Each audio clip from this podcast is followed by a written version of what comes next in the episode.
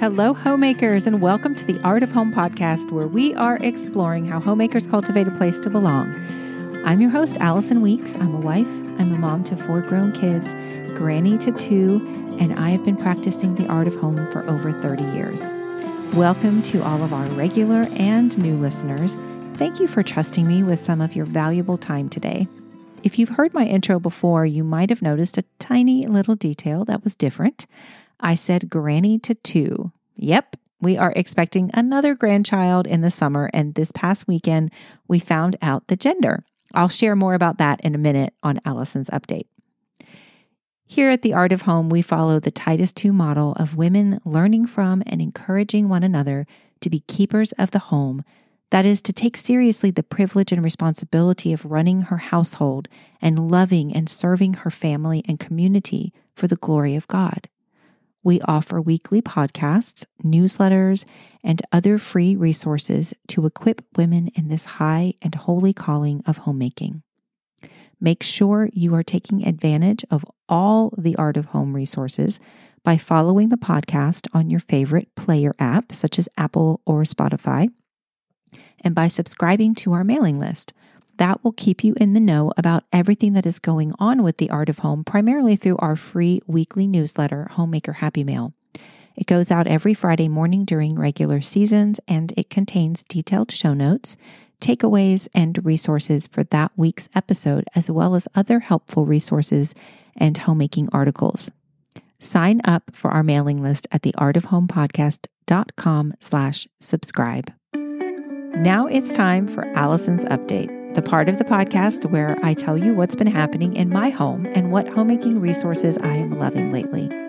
This week's update is brought to you by listeners who support the Art of Home through Buy Me A Coffee. Buy Me A Coffee is a virtual tip jar where you can show your appreciation and support for the show by giving a one-time tip or by becoming a Titus two Woman supporter by setting up a recurring tip of five dollars per month. Titus two Women supporters receive access to a weekly audio version of Homemaker Happy Mail. Whichever way you choose to give, I am grateful for your support. As I mentioned earlier, we had a gender reveal party for grandbaby number two this weekend, and it's a girl. I was not at all surprised. I just knew it was a girl. But the guesses for Team Boy were definitely in the majority, including my son and daughter-in-law. They were shocked. It was a delightful time with our family and some friends. My son wants to consistently hit a powder-filled baseball for each gender reveal. That's the orderly engineer in him coming out. So we had a baseball-themed party, complete with a hot dog bar, with fun toppings and cute boxes of popcorn for guests to snack on when they arrived. It was at the end of a very busy week, and one thing that I've learned over the years of hosting is to do as much as you can ahead of time. Carving out small pockets of time to do one or two preps a few days or even a week or more before the event will save you from an exhausting marathon the day before or the day of. Those advanced preparations are not just limited to food prep. Some of the things that I did ahead of time last week were to assemble the popcorn boxes, set up the drink station, minus the drinks, uh, print out the team pink or blue guessing chart, gather up all the paper goods and the utensils that we would need. The bigger the event, the earlier you should start doing some small preparations, and you will be less stressed and more at ease to welcome your guests and enjoy the event yourself. So we have an event today. It's Valentine's Day. Do you have any special plans? Are you wishing and hoping that your husband has made special plans? I think Valentine's Day is one of those tricky holidays that can cause sorrow, anger, bitterness, because our expectations are not met. I am just speaking from personal experience here. If you found this to be true for yourself, may I give you some advice? Number one, check your expectations. You may not even realize that you have certain expectations around Valentine's Day. Ask yourself and the Lord if you do, and whether or not they are realistic and honorable. Number two, communicate expectations with your husband. If you really desire to mark this holiday in a special way, you need to tell him that. He cannot read your mind. Ask him how he would like to celebrate. Brainstorm ideas together. And then number three, coordinate with him or for him. What I mean by that is come up with a plan. And if he doesn't have the brain space or the time to come up with anything, then you take the initiative and plan something. On the Art of Home blog today, I have a list of ideas that you still have time to implement. These are easy to do, mostly free ways that you can celebrate love in your home. Most are applicable to showing love to any family member, and a few are specific to husband and wife. Click the Valentine link in the episode description box or go to theartofhomepodcast.com slash blog and search Valentine. Now on to today's show. I'm chatting with seasoned homemaker Lydia Goode about her forty-seven plus years experience of keeping a home and raising five children. Lydia acquired her homemaking skills from the example of older women and from home ec classes in high school and even through college. She is passionate about the Titus two model, and she shares how Titus two women ministered to her in the early years of homemaking. Lydia shares about the challenge of their recent move from their home of thirty-two years in Florida to a new home in Tennessee to be near their son and his family. Through it all, she sees how God has been faithful in every season of her homemaking. I'll be back at the end of this conversation with a few of my top takeaways and a few reminders for you. Whatever you are applying your hand to as you listen today, I know you will enjoy Lydia's story of home. All right, welcome to the Art of Home. I am here with my guest, Lydia Goode, and she is a seasoned homemaker, and we're going to hear all about her extensive experience in homemaking. But first, I would like uh, her to just say hello to you all. And Lydia, why don't you just tell the audience a little bit about who you are today? Okay, hello. Um, well, I'm a wife and a mother and a grandmother of fourteen Um, grandchildren that I dearly love and enjoy. Um, we, my husband and I have been married about forty-eight years, well, in June this year, and we have five adult children and their spouses who are just wonderful as well. And I'm just been blessed to be a stay-at-home mom. Um, the majority of my uh, homemaking life and, um, until my kids were pretty well grown, and the last one was uh, going to high school. Um, somewhere along in there, my second daughter was um, going to college, and um, and I had told her, I said, if you'll if you'll come back, she was away at school. I said, we'll go to college together, because she wasn't sure what she wanted to do. So she and I went back, and we finished up college together. I think I graduated one one quarter before her, so we didn't get to walk together, but we both graduated. And um, when I started off, I was um, went to a college, and I it was back when they had home ec as a major, and um, that's what I was going to do. And instead, I got married after a year of college. And so I always said I spent twenty-five years in an internship before I went back. And of course, the funny thing was, after I finished college, uh, the f- first job that I had, uh, principal of my daughter's school, uh, where she was going to high school, it was a small Christian school, ran out and said, "Hey, do you want a job?" And I said, "In what?" And he said, "In home ec." And I said, okay. So it took me twenty-five years to get back to that, but that's kind of been my story. And from there, Um, I just went on and uh, did a lot of part-time uh, teaching and short-term. I ended up getting certified in K through six and family and consumer economics, and um, and so I taught that. And uh, currently, I still have a uh, hybrid homeschool class at our Christian school here, and I teach uh, family life skills right now. Oh my goodness! Okay, this is going to be a great conversation. I'm. I'm- I mean, besides the forty, almost forty-eight years experience keeping your own home, that you were a home ec teacher. That's awesome. Um, so I can't wait to hear about that some more. Let's go back even further. Let's go back to the beginning. Tell me when you feel like you really first became a homemaker. Well, we were married in nineteen seventy-nine, and um, I don't know that I even put a label on it as being a homemaker back then. I was young and, you know, inexperienced. And, you know, at that time, it was just like, got married and you had a home and you did all the things that you were supposed to do, like cook and clean, and I don't know, you know, it just seemed like it came naturally uh, because that's what I'd watched my mom do and what I'd watched other women do. And so um, I did have a job uh, as well, but um, uh, we started then. We had a small apartment. Uh, I can tell you some stories. This is how probably inexperienced I was, and that was like um, our little stove in our apartment had a It was a gas stove, so you had to light it, roll up a, a piece of napkin, uh, put the, you know, light the napkin, and then stick it down in there for that pilot to go up. So ever since then, I've never wanted to have a gas stove. But uh, we managed through that, of course, and we did some other really dumb things. Like it's like, oh, let's get a washer for our house and our apartment up here. And so on the second story of our apartment, we brought in a washer and we hooked it up to the sink. And that really didn't go real well because it dumped more water into the sink than the sink could hold. And we thought we'd start a, a garden and some property behind the apartment, and we were given permission to do that. And and the only way we knew to water it was to run a hose outside our second story window to try to water it. So that did not go real well either. Oh, and I'm sure the neighbors all got a good laugh at that. So I kind of feel like my homemaking has been a lot of trial and error with a lot of silly, inexperienced mistakes. But, you know, it was a lot of fun along the way. Oh, gosh. Okay. So it sounds like you didn't necessarily have a lot of skills when you became a homemaker, since you said it was a lot of trial and error.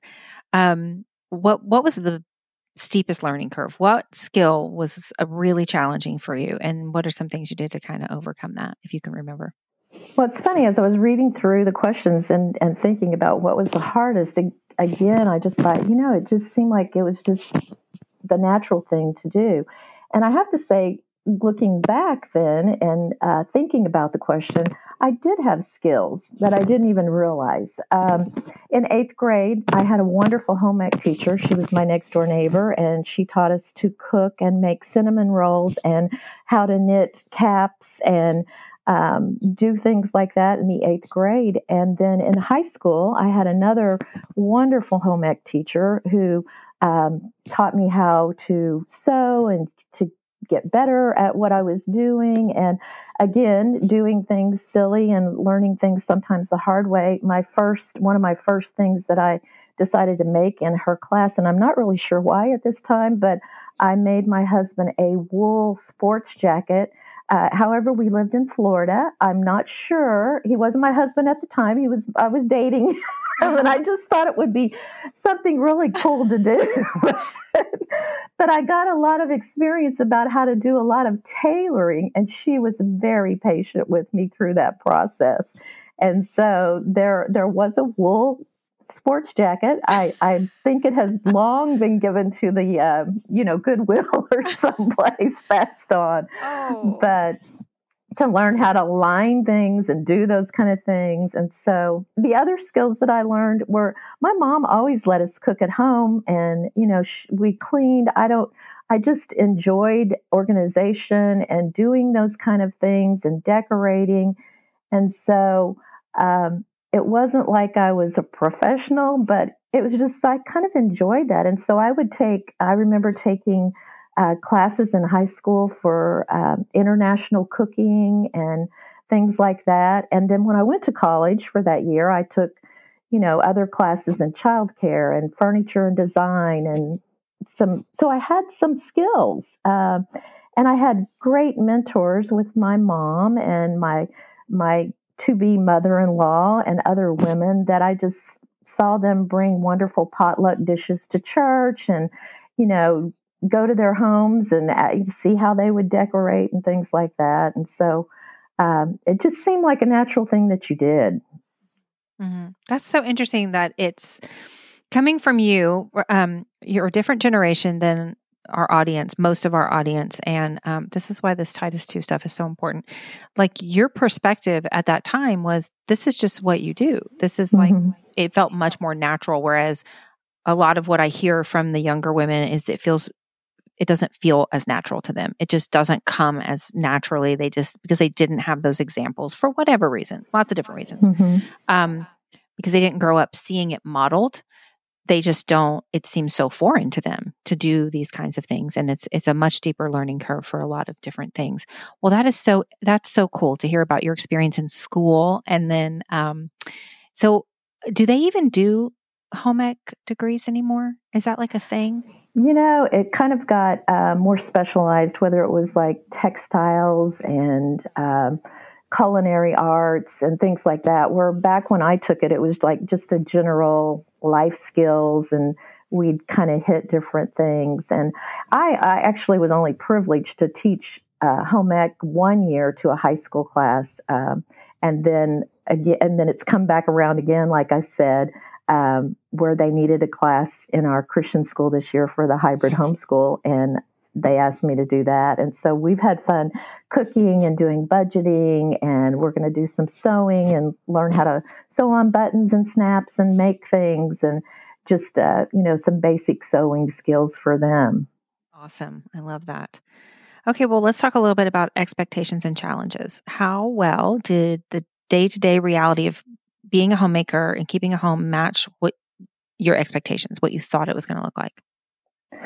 Well, I think, again, back in that time frame, um, I didn't have a lot of expectations. You know, there wasn't a lot of like Google and uh, things on T V that you were trying to compare with. If I, I did a lot of, I remember, you know, even growing up where I tear pictures out of magazines, you know, and go, oh, I like that room, or I like that house, or those kind of things. So all of my things were like in a folder of something instead of on, you know, Pinterest or somewhere like that. That's made it so much easier now. And so there wasn't, for me, now I don't know if it was like that for everybody. For me, there wasn't that much comparing, I guess, or feeling like I had to live up to a certain thing. And you know, when we got married, we didn't have a lot of money, and we we made shelves out of um, boards and concrete blocks to put our little tiny T V on. And my husband made the coffee table out of rough sawn cedar. And somewhere that table is probably still in existence because, I mean, it was the sturdiest thing and had the biggest bolts to hold it together. It wasn't pretty, but it was strong and sturdy. And he made, a, you know, an end table like that. And, um, you know, we just did a lot of things like having hand-me-downs when we started from our parents and things like that. So I When you ask about expectations, it's hard for me to think back. And I just, you know, again, it just seemed like that was the natural thing that you did. And you, it was exciting to have a home, and this was our home. And, and so it was, it, it was now my turn to decorate and do the things that I wanted to do in the way we could do it. So. Well, what are some practical things that you did over the years, especially as your family grew? Um, to manage the household? Because sometimes when I, sometimes the answer I get to that last question about expectations is I wasn't expecting like how challenging it was going to be to manage all the things and to make sure that, you know, I can cook dinner, but is it all going to come out at the same time? And, you know, when do I do the laundry and when do I, so it's always helpful, I think, uh, for listeners to hear whatever stage the woman is in about different systems that you've implemented over the years and what, what worked well and what really didn't work well at all, just to manage things. Okay. Well, that's very true. And that, and asking it that way in the sense that um, I like things very organized, and I'm an organizer. And so when things are not like somewhat organized, I, my mind feels cluttered. And so um, I, I, that was a big challenge with five children. Uh, they're ten years between the oldest and youngest. So there was always nursing or pregnancy or some, I felt like, you know, it's been a decade with that. And while you're nursing and pregnant uh, and having small children, and sometimes homeschooling with that later on, it's just, you know, how do I do this? And I don't remember if somebody had told me or if I came across it or what, but I think the name of the book was something like Sidetracked Home Executives. It was way back in the day. And the way that they had you do set your organization up is you'd take three by five cards and you'd write down every task that you would do. And they gave you a list in the book of ideas and things that should be done daily, weekly, monthly, you know, things I hadn't even thought about monthly, like, oh, you actually dust the baseboards every month, you know, and like, oh, okay, I'll add that one. And then it had you time each thing that you did. And so it was such an eye-opener to me because, you know, a lot of times I think your mind just gets so cluttered and overwhelmed of thinking, I don't have time for this. It's just, when am I going to fit this in? Oh, the dishes are dirty in the sink again. And, oh, I just can't get to that, you know. Mm-hmm. But when you do the task, and it was like, oh, that took like six minutes mm-hmm. from start to finish. Yeah. Oh, I can do that. Mm-hmm. You know, that's not that long. It's not overwhelming. So it kind of helped me break it down bite by bite yeah. and to go, oh, these things really aren't that monumental mm-hmm. as they are in my mind, you know. Yes. And and of course it is hard with small children and you, you know, things come up and, you know, somebody gets sick or, you know, somebody has a diaper that needs to be changed or, you know, just all the things that happen with small children.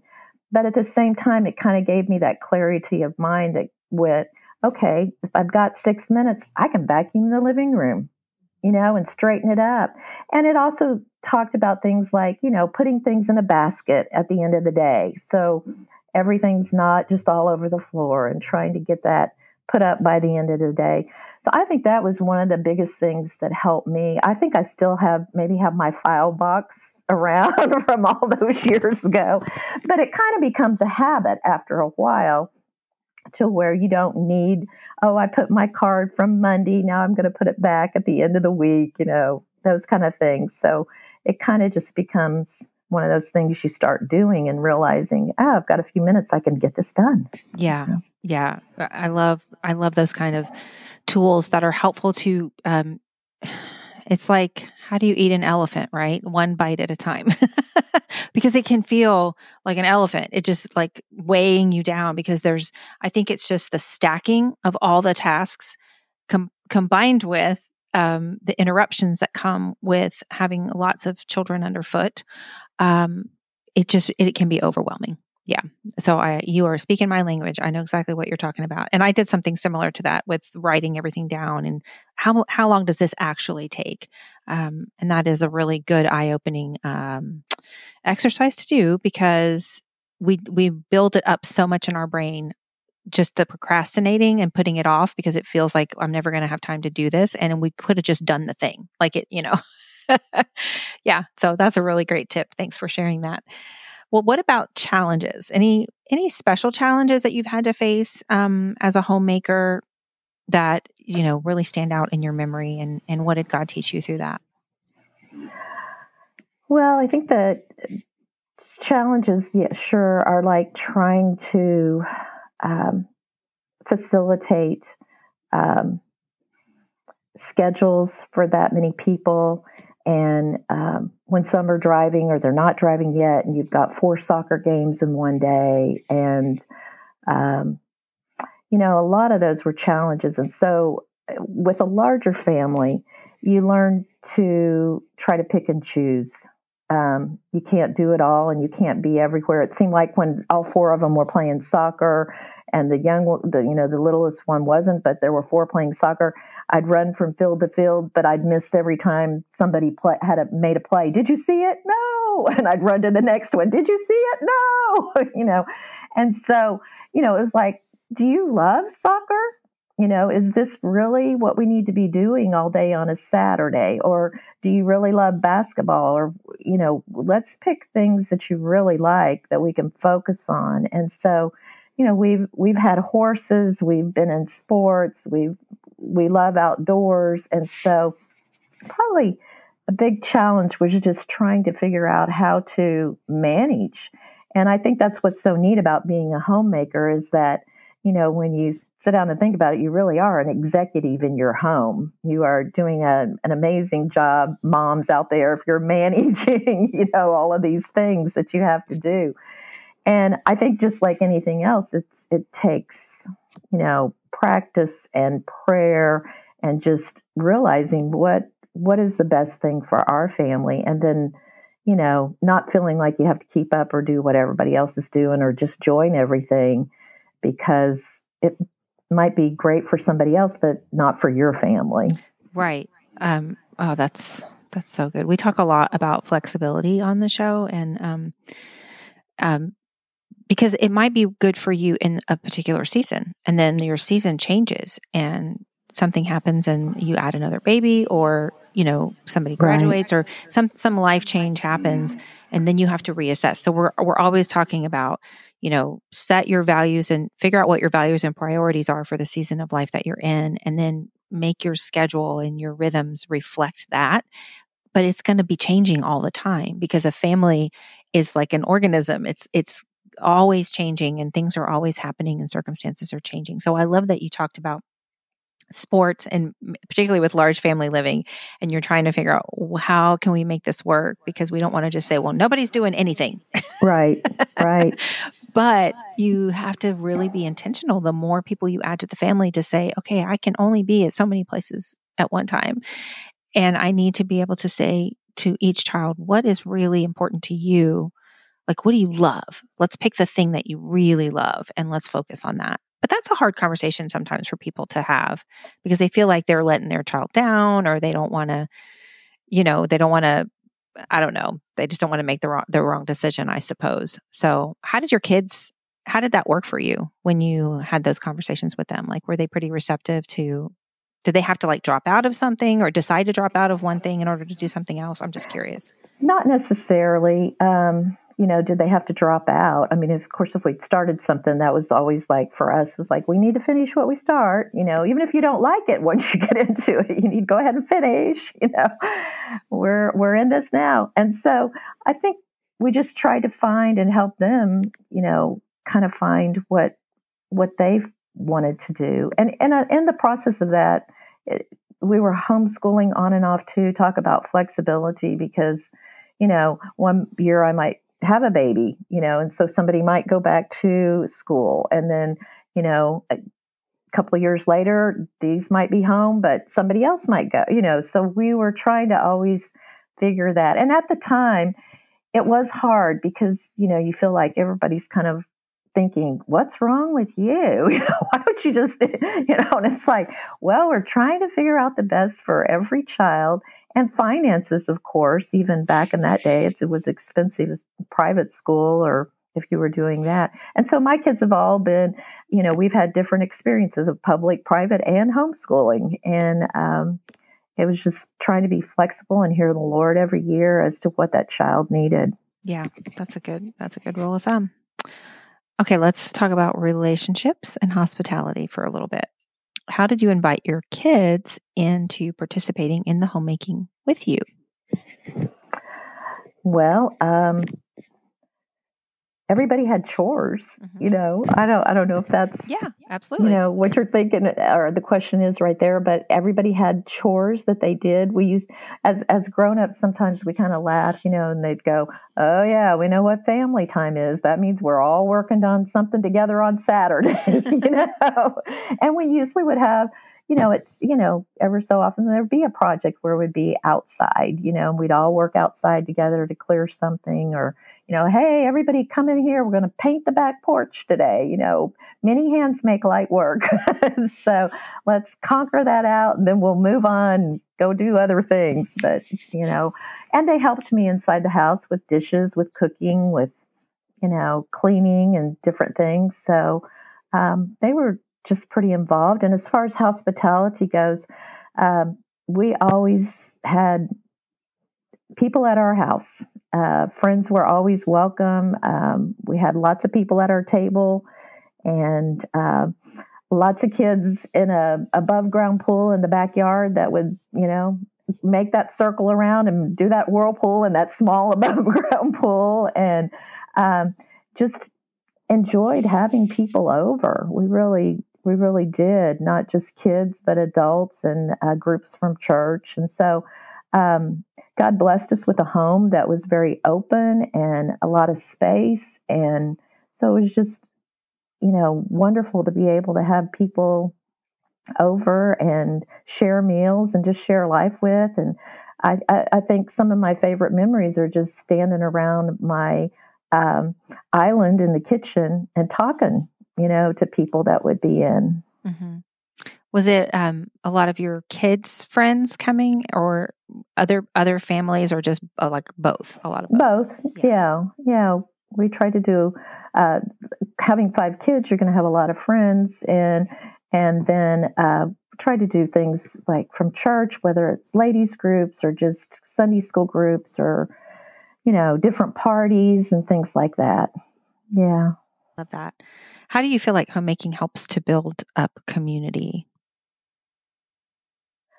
Well, I really think the fam- family is a foundation of our society. And um, just as far as homemaking, um, what an important God-given role we have, you know, to be able to uh, take care of our home and just, you know, show the love of Christ, you know, um, as we minister out of our home and raise our children. Um, it's just such an important, um, I, I'm kind of at a lot of loss of words for right now, but it's just so, it's just very important, um, home and hospitality, and how we, we utilize that and, and show the love of Christ to others through that. Mm-hmm. It's a tool. I, I like that you use the word utilize, because I think we often don't think about our homes and and the care of our homes, and then, then the extension of that outward to other people as as a tool that is in our tool belt to use for um, doing kingdom work, like spreading the gospel and telling people about Jesus, even if we just show the love and not necessarily, you know, giving gospel presentations, but just being mm-hmm. the hands and feet of Jesus. We mm-hmm. have our homes at our disposal to use as a tool um, for that. And, and that's a really powerful tool, because so many people don't have that, and they, they just long to be in a home and in an environment where they feel welcome and they feel right. like they belong. So I was very blessed as a young mom in our church. And I, I feel like being involved in a, a church and family life groups, whatever it may be, is so important. But we had older women. And I remember our pastor one time saying to us one Sunday, you know, everybody needs a mentor. And so I um, just went and asked one of the older ladies at that time, I said, will you mentor me? And she was like, yeah. And so we would meet every week uh, for, we did that for, I don't know how long, long time. And she would just encourage me. She would invite me into her life. I, I felt like I knew her kids, even though they were grown and not living there. Uh, she would just encourage me in being a mom and a mother and how to parent. Um, she was just amazing. Um, and, and she would spend that time with me, you know, that she would give that time to me. She'd come pick me up a lot of times.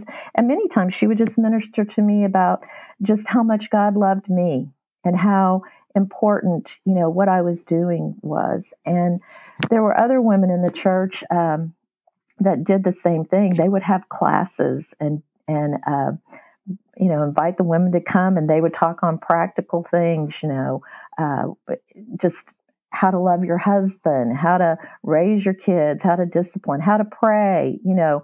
And so we were very blessed during that time uh, to be in that situation where um, these women, godly women, just poured their lives into so many of us. And um, and I, I have more to tell you about that uh, later with yeah. the Titus two moms, but okay. you know. I'm so I'm so excited that we're we're focusing in on this, because the my the listeners know I this is like my this is my mantra. This is what I say all the time. This podcast is kind of like a doorway into what I, w- I want them to go do exactly what you just said. I want them to go find women in person and say, hey, would you mentor me? Would would you um, let me glean wisdom from you and sit at your feet? And and I, I want to learn. I want to watch um, and see how you've handled. I want to hear your stories. That's what that's what we're trying to model here on this show, to give them a taste for that, to go find it in their own communities. So yes, that is what I want to talk about. Um, Okay, so I know we'll get to that in a minute, but I want to talk a little bit about homemaking seasons. And I'd love to know what was the most difficult transition for you? Because we've already said homemaking and home life is always changing, so we have to be flexible. And the seasons of homemaking change as far as what our responsibilities are and all of that. So what was a real hard transition for you, and how did you grow through it? What did the Lord teach you, and how did you handle it? I think the hardest transition for me was empty nest. Um, you know, when you are a mom and that's what you've done for years and years, and your children have been around, they've been underfoot, uh, you've enjoyed them and you've loved them, you've, you know, lived life with them. And I, I by no means want to make my life sound like it was perfect. We had our share of problems. We had our share of difficulties in, in many, many areas, but just watching God's faithfulness through it all, and um, just the relationships that we have. And um, and then when they all moved away, you know, it was just hard because they all moved out of state and, and far away from us. And so, um, you know, it took me a long time. I really struggled with, like, you know, Lord, why? Why are they so far away? And why can't we be near them? And, you know, what did I do wrong that they all moved away? You know? Well, they got married, and they married people from other states, and, you know, and started their own families. But um, in that process, I think what the Lord did to, for me is that He just taught me that He is always my first love, that He will take care of my children. He will take care of my grandchildren. He will take care of me. He will take care of my husband. And He will provide for me what I need. And in the place that He puts me, I just need to bloom where I'm planted. You know, we've heard that saying. And so it was, it was just then realizing that, and, and that wasn't overnight. That took me quite a while. Then, then I was able to start reaching out and start joining up with groups, start figuring out, well, what do you want me to do now, Lord? You know, um, started working uh, part-time, teaching part-time, started uh, doing other things. Where do you want me to be, Lord? What do you want me to do? And, and you know, in that, um, God has blessed us so much in the fact that, I mean, we probably see our children three or four times a year, um, and they still live far um, away from us, although now we're in Tennessee and we're near my son and his family, so we see them pretty often. They're down the street from us, but still get to see um, my daughters, and God has just blessed us with being able to travel and be part of their lives. And even though they were far away, I think some of the sweetest memories were when we would um, we were living in Florida and the kids were younger, and we would do grandparents' camp, and they would come and stay two or three weeks, and we'd go to the beach and play with them, and go to, you know, places where they would climb walls and jump. And of course, I was still a little younger and could do all of that with them. and, but just having times of making crafts and playing games, and those are very precious memories mm. for me. Oh, that's wonderful. It's yeah. I think there's sweetness in that, in the change of our seasons. We we say goodbye. It's always bittersweet because we say goodbye to one season and, and all that came with that, but that opens us up to say hello and welcome in different blessings that come with the next season. And I love that. I'm just entering that season right now. So had an empty nest for a couple of years, and um, now we have, we're welcoming our second grandbaby soon. Yes, I heard that. So excited. yes, yes, we do, we are distantly related, Lydia and I. So her sister is Alma Wakefield, who was a guest way back in our very first season of The Art of Home. And Alma is grandmother to my daughter-in-law. So that's how we're connected. Okay, what about right now, in the season that you're in? What does home, homemaking look like for you? How are you growing, still challenging yourself to grow in this area? Well, it's been very different, and this has been somewhat of a difficult season that I've been having to learn to grow through as well. We sold our home that we had been in in Florida for over thirty-two years, and of course that home had all the memories of all of my five children growing up there, had the marks on the ceiling where they threw the ball, or, you know, all of those things. So we moved from that home, and we kind of, it was kind of one of those things where we knew we were, we felt like God was calling us to do it. But at the same time, I, I really felt like I heard God say, um, I'm sending to you to a place you don't know, you, you know, and, um, And so we spent about sixteen months trying to travel around, trying to figure out where we were going to land, what we were going to do. And um, we ended up with the COVID season, of course. And so um, that kind of put a damper on being able to buy a home for a while. Everything we would look at would already be bought or, you know, had so many bids on it. So we kind of bought a house sight unseen. And it was up the street from our son, and it worked out. And we were, oh, we finally got a house after, you know, moving around that much and renting uh, a place out on a farm, which we loved, you know, and just doing different things. It was kind of time to, my husband was ready to settle down particularly. And so um, it's just been harder in the sense that, um, you know, everybody talks about, um what's the word, scaling back or, yeah, downsizing. You know, downsizing, that's the word. And I found for me, because I loved being hospitable and having people in my home, that it's been really hard for me to downsize. And I have really been having to work through pride and going back to, okay, now if I could do that when I was young in an apartment, what's keeping me from doing it now? If I, I know I had a big kitchen and I had a big island and, a, you know, all the room for everybody to be in my home. Okay, but what's keeping me from doing it now, you know? And so that that has been kind of a difficult season to transition into um, because that's part of what I love doing. And so um, downsizing means less space and And so you got to find places to put things and how do I get organized in the space? And if I turn my computer around right now, you'd be like, oh, you haven't figured that out yet. And I haven't. I'm still working on it because I still love my things like having my sewing machine out and having places for all of those things so I can make those crafts or those little outfits for my granddaughter at Christmas, you know. And so that has been a, a, a hard, harder transition than what I thought it would be uh, for me, just this downsizing stage. But again, it's saying goodbye to one thing, like you said, and saying hello to another.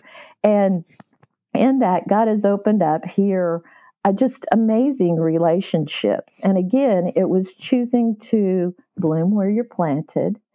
And and so um, getting involved, getting involved in women's groups at church, getting involved in exercise with ladies, getting involved, you know, um, with maybe some kind of ministry we go down and help with, or just being involved and being present where we're at and and letting God use us to love other people rather than waiting for them to come to us. Because when you're new and you don't have children that kind of are that buffer that kind of move you into that new space, it's a little more difficult. You find out when you're older to move somewhere new and how do I, how do I, you know, how transition into in, this. Nobody right. knows who I am. They don't even know I have children, you know?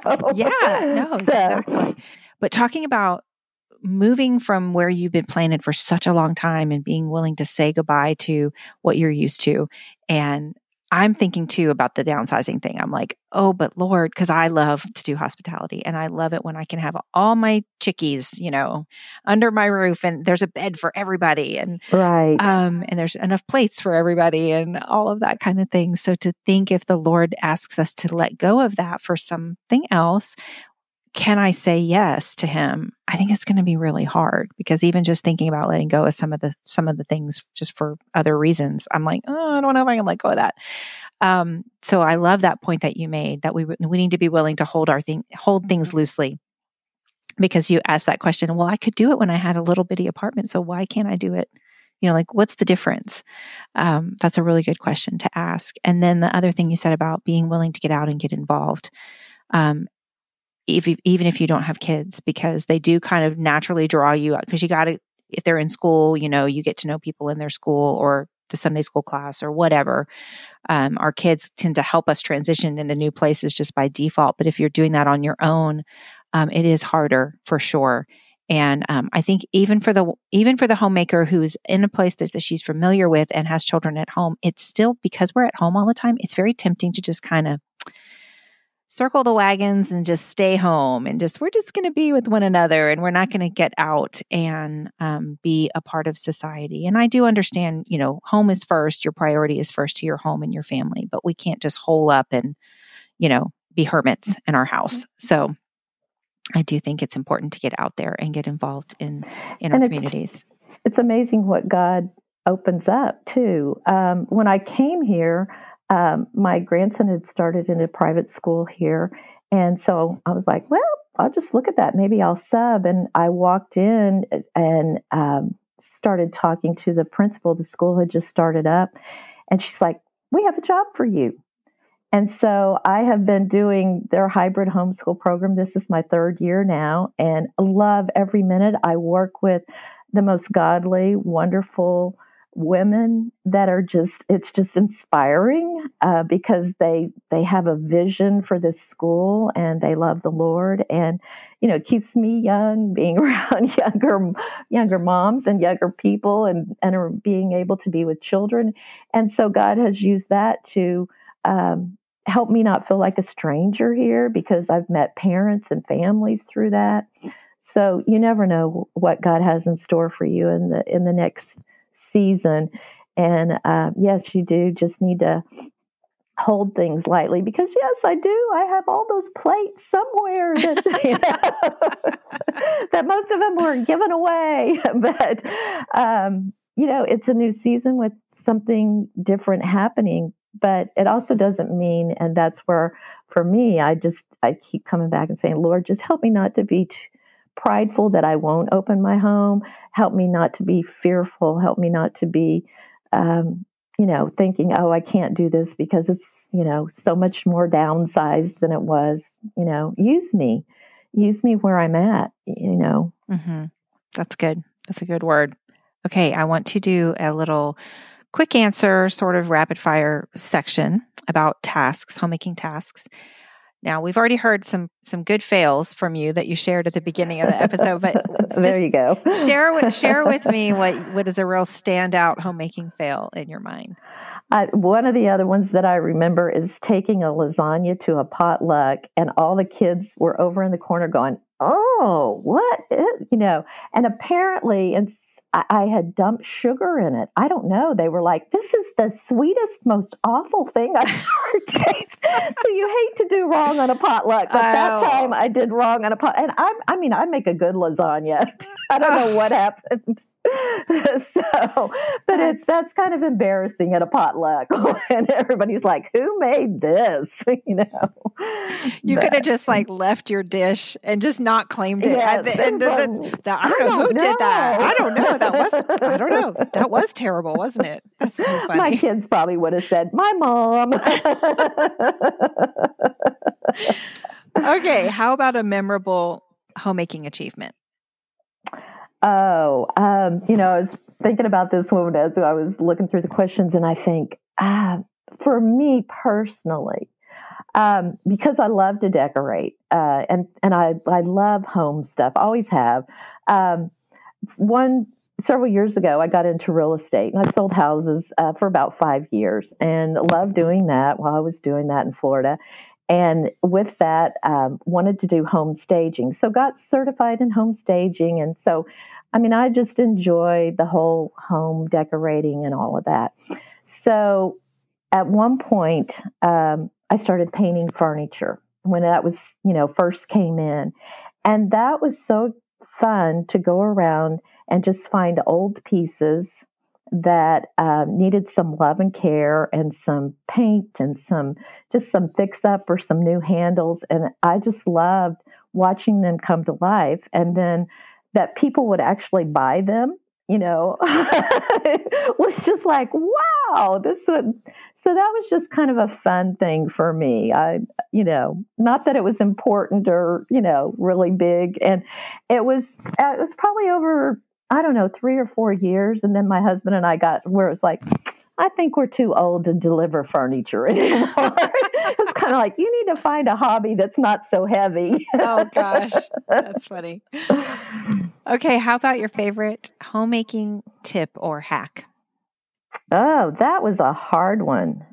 I I really couldn't come up with something like that, that I could come up with the top of my head. I guess my hack would be I always garage sold or thrift stored, uh, you know, and I love doing it. I still do to this day. Sometimes that's my problem with downsizing, because when you've downsized and you already don't have space and you're still loving that, it's yep. like, what do I do with this stuff?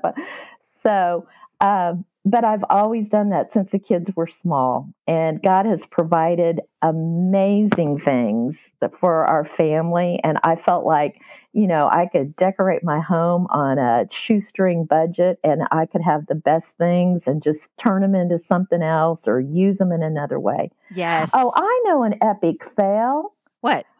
I re- now that. Wallpaper oh. in the eighties, ducks and geese and border all over our new home. Yeah. And then later I had to take it all down and scrape it off. Yeah. Yep. Wallpaper. Yeah. Country country geese with, with usually with bows on them or bonnets or something. Yes, why did yes. we why did we I, do that? I don't know. Um, that's funny. Okay. So yes, yes. Thrifting. Thrift, I've always been a thrifter too, and thrifted because it was just easier to keep, um, three boys in blue jeans if we went and thrifted them, because it was crazy expensive. They, anyway, so we are big fans of thrifting in my household, and thrifting is having its moment now. It's like, it's very popular on the internet. Everybody has finally realized, I don't know if it's because everything is so expensive new now. Everything, everybody has gotten on the thrifting train, and I'm very happy about that. So, all right. How about a homemaking tool or product that you could not live without? Well, it is a pot strainer. It had a handle on it, and it was metal and about half circle with slits in it, and you put it on the side of your pot to drain the water off. I have had it since my shower in nineteen seventy-nine when they gave me a kitchen shower, and I have used it probably almost daily for forty-eight years almost. So I, I think that's the one. Wow. That's good. Yeah. So uh, like for straining pasta or any, or yeah, yeah. boiling, anything mm-hmm. you boil, you, oh, that's. Instead of dumping it into one of those strainers or colanders, it just goes, it fits right on the side of the pan, and you just hold it with the handle in your pot. And that's so cool. I'm sure they, they probably make something like that still. They probably do. Look that up. Okay. How about your signature dish? What are you famous for? Uh, chicken pot pie and really? meatloaf. Oh, yeah. Okay. All right. I just had a chicken pot pie um, the last week. The lady whose interview uh, was last week. Okay, tell me about your. I want to hear how you do meatloaf, because I I find that a lot of people do very different things with meatloaf. Oh, okay. Well, I got this from my mother-in-law, and it is um, used Pepperidge Farm stuffing and okay. cream of mushroom soup. oh, with cream. Oh, okay, now I've heard the stuffing, but not the stuffing and the soup. Okay. Yeah. And then you saute onions and celery, mm-hmm. and and then you cover it, put it on a, um, oh, what are they called? It's um, a broiler pan that has the slits in it. Oh, so you don't put it in a loaf pan. No. You like form a the, loaf. And you any put it... of the oil or grease that's on it oh, drains it off. It drains. Oh, that's really smart. And then smart. you cover it until the last ten minutes, and you take it off, and it's covered with ketchup on the top. And you know, one time I even had one of my friend's uh, kids come over um, and ask me if they could get my recipe for, they were going to make it for their girlfriend for um, Valentine's, because it was their favorite dish. Aww. That's what she wanted. So I was like, yay! That's awesome. That's cool. Well, can you share that recipe with, with us? Um, if I get... Maybe, you know, if I could come up with it in my head, because I've done it for so many years, I don't even know if it's written down. Well, if you can like ballpark, you know, the amounts, okay. and then we'll we'll get it. We'll get it. Actually, we'll I'll write it down and format it and everything, and and we'll get that to the audience in the newsletter. That'll be great. Um. Okay, let's talk about the art of home. So, how do you see homemaking as an art, and where do you find beauty in homemaking? Oh, uh, the most beautiful thing is when your adult children love you and they love the Lord, mm-hmm. and you are standing behind them in church, and they're having you know, their arms are raised in praise and worship, mm-hmm. and you're watching your grandkids, and they are too. Mm-hmm. They're just, and so that's probably to me the most beautiful thing of homemaking.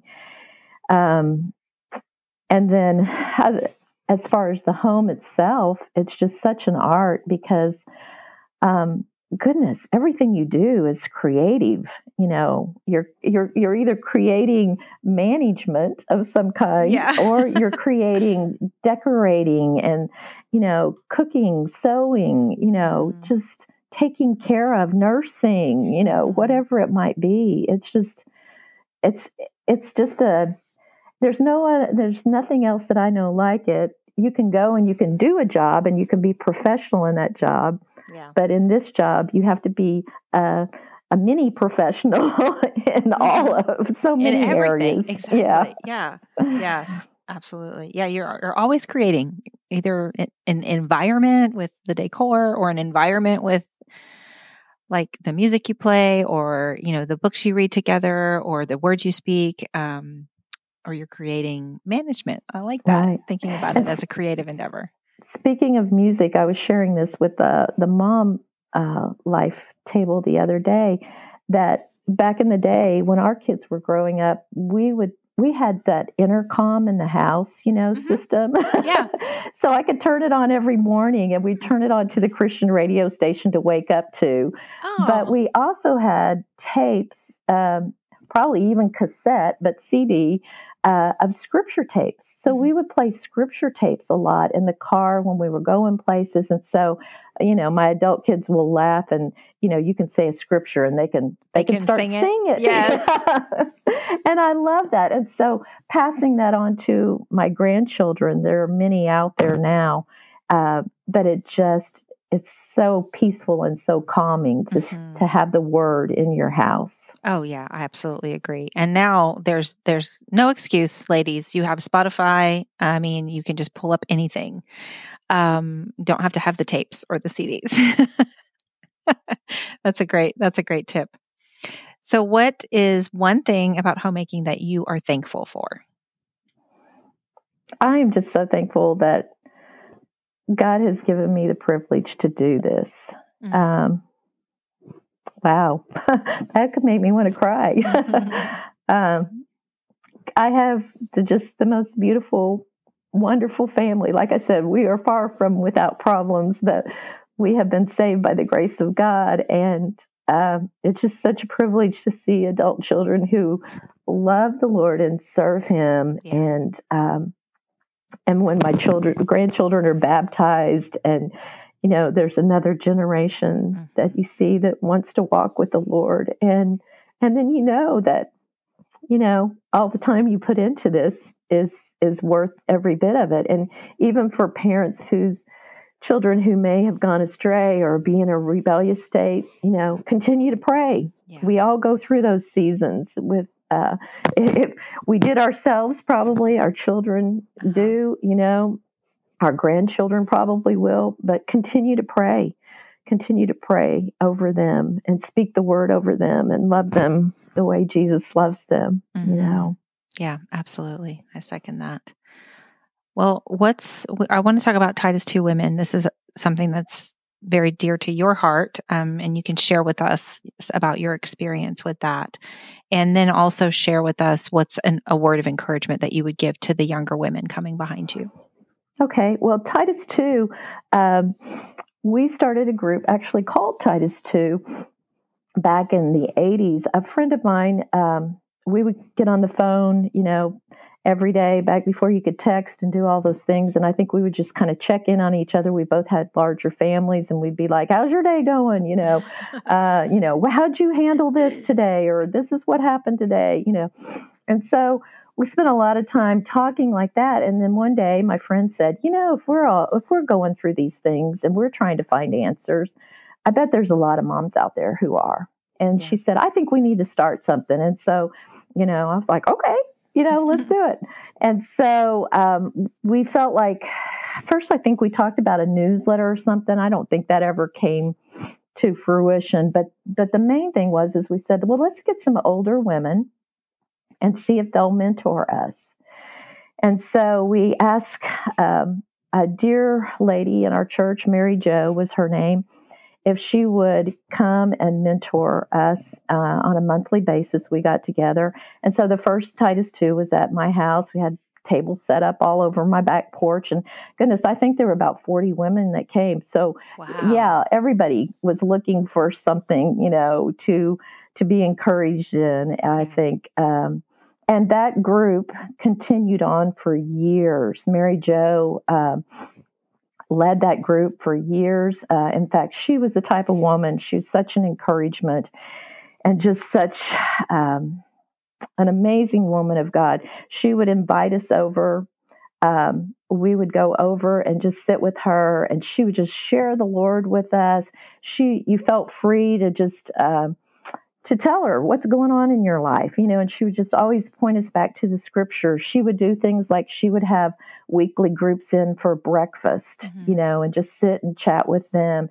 And um, we would laugh because she had one red velvet chair in her living room. And we were like, oh man, if you're in the red velvet chair, you're in the hot seat.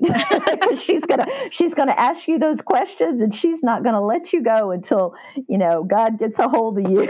and, you know, and, and you were like, you know, surrendered in that area. And she did it in such a loving way. We laughed about that, but she just loved us to Jesus. And, um, There were there were several women. Um, not only did she do that, she started a ministry back in the eighties with Titus two moms, and they would go and decorate homes. This was long before anything came up on T V. This was long before H G T V. Um, and she would go into a home. You could invite her to come in. She would go into a home, and in twenty-four hours, she would redecorate and your whole home. She would rearrange furniture. She would... Uh, paint walls, make curtains. It was a team. It wasn't just her, but she would go in and pray over that home. The team would come in, and then people like me who were younger moms, whenever we could, we'd go and volunteer and just spend all day. And we would, you know, clean for this, whoever it was. We'd clean, we'd organize, we'd, curtains were being made, wall wallpaper was being put up at the time.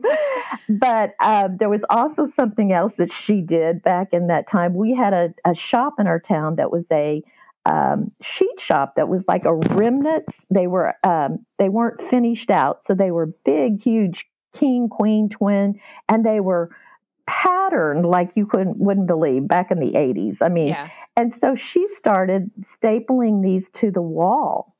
And so we did that. And she would make, back in that time, it was like canopies you would put over the beds oh, yeah. with oh, these yeah. things. Uh-huh. And I mean, we would sew miles of ruffles and just, you know, all that kind of stuff to yes. go with this. Yes, the height and, of the height of um, Laura Ashley, right? That kind yeah. of stuff. Yeah. And she wouldn't leave until it was done, you know, and it was just an amazing transformation. I, she blessed, I mean, hundreds of families through this ministry that she started. And she kind of took me under her wing as one of her daughters through the years, you know, uh, as, you know, an adoptive daughter there in the area. Yeah. And so I could just go to her home anytime, knock on the door and go, I'm here, you know, I, I need you. You know, I have, I have a wonderful mom too, but my mom didn't live in the town there with me. And mm-hmm. so, you know, I would, or I'd just go visit with her, you know, she just had a wealth of information, but she would, um, go and stay at these homes and uh, with these teams, and, and we would just work all day long. And I was privileged to be able to be part of that at times when I could go. And they even traveled mm-hmm. um, to other churches. It was such, the ministry became so known. Our church in Titusville, Florida had a retreat center, and women would women would come to the retreats, and then they would have open houses so they could kind of train other women how to do this and how to decorate and how to help other people. Wow. And it was just an amazing ministry. I mean, um, so just she, okay. So she had the Titus two ministry that where she had everybody come to your, your, you had the one at your house first. That was a monthly meeting of young moms. Okay. And that was the older women teaching the younger okay. women. And y'all did, and yeah. that carried on for years. Yes. And then as a offshoot, like a, a secondary part of the ministry, she would do this design stuff, like decorating yes. and all that. Now, yes. um, Alma talked about something very similar. Were you guys in the same town at this time? We were. Okay. Yeah. We both lived in the same like, town for sounds, a while. This sounds familiar because she, when she told me about it, I was like, are you kidding me? Because, you know, she said you could like sign up and these women would come to your house and they would show you what to do and how to decorate and do all oh, these things. Yeah. I mean, they would come and do floral arrangements. Women would just come and spend all day and and just, you know, make your home beautiful. And it wasn't one room, you know, it was like the whole house. It was just an amazing ministry. I, how, God just gave how her. Was it, how was it funded? Like I, I, I thought you would ask that. You know, she said, she told me many times, she said, I never took money for this. God always provided what we needed.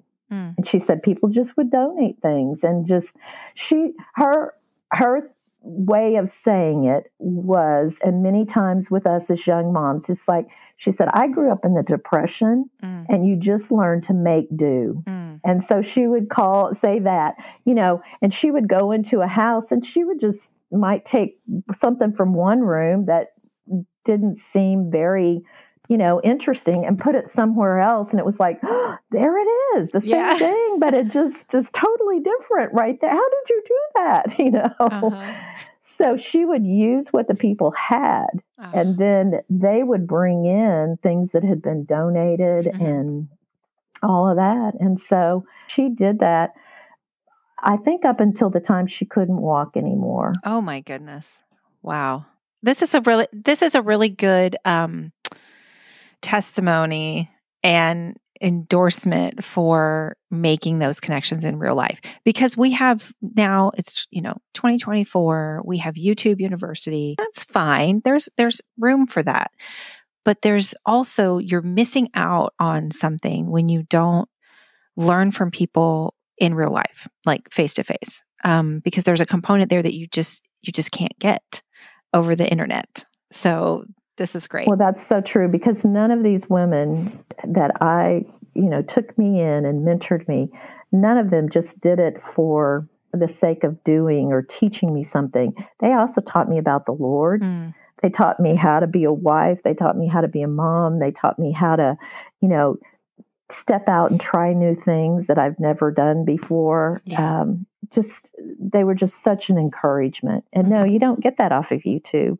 You get the basics, but you don't get real life with somebody mm-hmm. who's walked it and can share and, yeah. you know, pass that on to you. I love that. Okay. So what's a, what's a word as we close here? What's a word of encouragement or um, advice or warning or whatever that you would like to give those younger women listening? Um, I'd probably say there's still older women out there who would love to be part of a younger woman's life. And um, sometimes older women, as older women, we're just as uh, fearful maybe of asking or saying, hey, can I help you? Mm-hmm. Because we kind of feel like, man, YouTube does know everything. Yeah. And I don't think I know that much, you know, and I, what do I have to offer? You can look it up and find that on, you know, yeah. anything, you know, and probably get better information than what I could give you. You know, it's, it's kind of how I think some of the older ones of us feel, mm-hmm. but, um, you know, there's still relationships to be had. We learn from the younger women. I learned so much from like these younger women that I work with at school and, uh, different ones in, in our Bible study group when, when we sit at a table or I decorate for one of the ladies' meetings with them. I mean, I had never done a balloon arch before. So uh, the last two years, I've learned how to do that with yeah. the younger women. You yeah, know? They're great. And so so we learned from, from the younger as well as I think we still have some things, um, or we hope we have some things that we can share that um maybe if it's not just how to, um, it's more, this is what God's done in my life. And he has mm-hmm. been faithful. He has been faithful and he will be faithful to all generations. And let me just share with you what God has done. You know, there's hope. There's hope. I love that. Well, Lydia, thank you so much for sharing your story of home with us. This has been really delightful. Well, thank you for having me. You're welcome. Thank you so much for listening to this homemaker portrait of Lydia Goode. I hope it has encouraged and inspired you and that you can take a couple of nuggets of wisdom from Lydia and apply them in your own practice of the art of home. My top takeaways from this conversation are, number one, I really admire Lydia for having the courage to say yes to the Lord, give up what is familiar and comfortable, and step into the unknown, both of the empty nest and of moving to a different state in a different part of the country. She can do that, and so can I, with confidence, because of what she does know about God.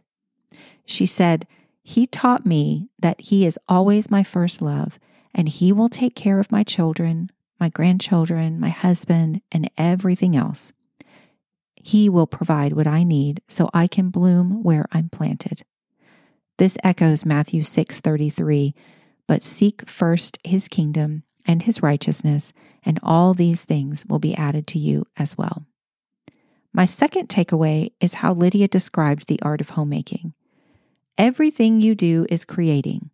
You are either creating management of some kind, or you're creating decor, or food, or you're sewing something, or as we've discussed before here, you're creating an atmosphere with your words and your attitude.